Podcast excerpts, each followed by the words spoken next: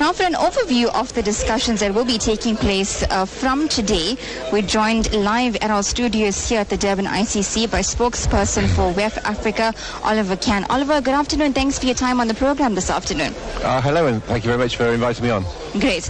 Oliver, so the theme, inclusive growth, take us through this.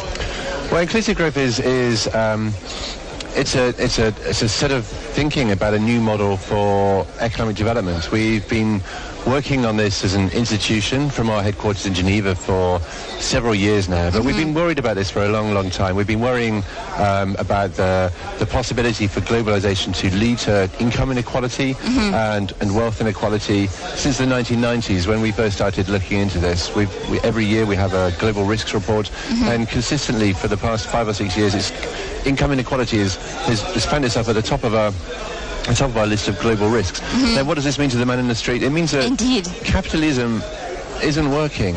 It isn't working to the extent it needs to. We, it's a system which has lifted hundreds of millions of people mm-hmm. out of poverty. It's created new consumers and, uh, and, and, a middle class in, in, in Africa and all parts of the world, but it has deficiencies and it has failures. And some of those deficiencies are uh, a failure to invest correctly for the mm-hmm. long term, you have abuses such as corruption, which takes away the potential for the system to in, invest uh, productively and, and, and, into creative uses that actually mm-hmm. generate and, and generate and, create value that, that, can be shared.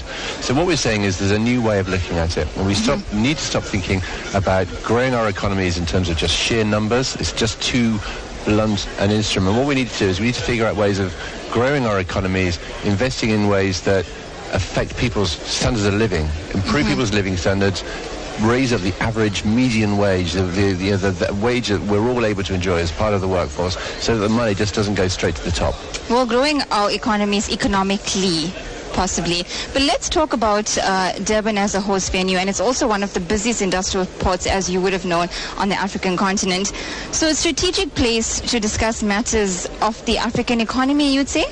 Well, look, South Africa is the number one economy in, in Africa, and, and Durban is the number one port in Africa. So it's a very symbolic um, reason why we're here. Also, very, very glad to be in, a, in a, a, different city. As you know, South Africa is our Africa home, as it were. We've been yes. coming here for over, over, over 10 years, and we've had a, mm-hmm. a, strong partnership with Africa for 27 years. It's not the first time we were here. We were mm-hmm. here in 2003. Mm-hmm. That was the last time. But it's a, it's a, it's a, it's a great place. Yeah, one thing, one of, one of the um, perennial topics we have uh, at our meetings is is how can we get greater regional integration? Africa does not trade enough with each other. If you compare mm-hmm. Africa to the Europe or to the Asian countries, mm-hmm. and they're really driving ahead with their economic growth, and it's because they're integrating better. But here in Durban, we have announced about a month ago, I believe, the first yes. Africa-designed and manufactured locomotive train. It's an amazing, yes. it's an amazing statement for the progress that is actually happening here in Africa, connecting mm-hmm. the different parts of the, the region, and you know, getting from Cape to Cairo, hopefully, eventually. Mm-hmm, Cape to Cairo, indeed.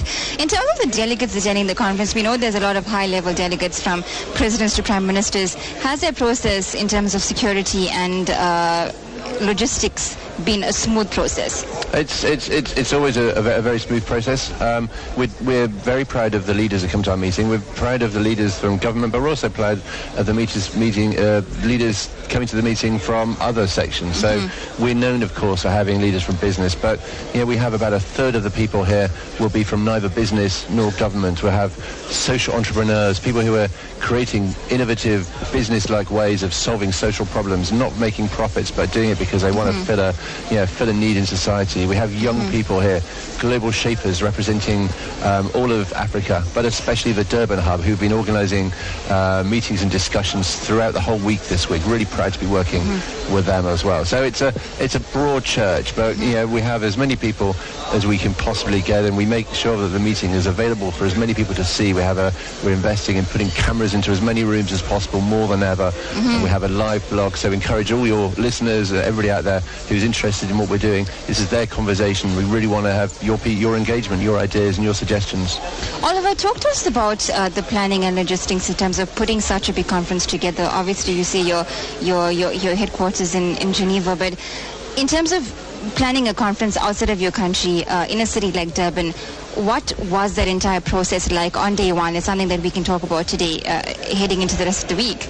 Well, look, it's, a, it's, an, it's an annual affair. Mm. We start planning for 2017 when we'll finish here here in Durban. Um, so there's, a, there's a lot of planning involved. I'm not the, the guy that has to do a lot of that, um, mm. luckily, because it's complicated. Um, but we start we start earnestly pl- you know, planning this meeting in terms of how we're going to convert the space. As you see, we're in a wonderful building here. It's very conducive to, to, to, to people meeting, and we want people to, you know, people who don't know each other to bump into each other. Mm. We do a lot of thinking into how do we create spaces, just like in modern office blocks. Mm-hmm. How do we create impromptu meetings? How can we create little small hubs where people who are interested in a specific area, whether it's food security or skills or mm-hmm. inequality, they can go together and there's a little hub where they can huddle down and get some ideas. It's all about brainstorming. Yeah, we try to get the ideas and then we try to get the ideas and choose the best. Mm-hmm. And so by the end of the week, we'll have projects that we can take forward until we meet again next year. Mm-hmm. Thank you so much for your time. That was spokesperson for WEF in Africa, Oliver Cann. Thank you so much for your time on the program this afternoon. Hopefully we'll catch up with you during the course of the week. I hope so, and I'm uh, very, very happy to talk to you again. Thank you so much for inviting me on. Great. Take care.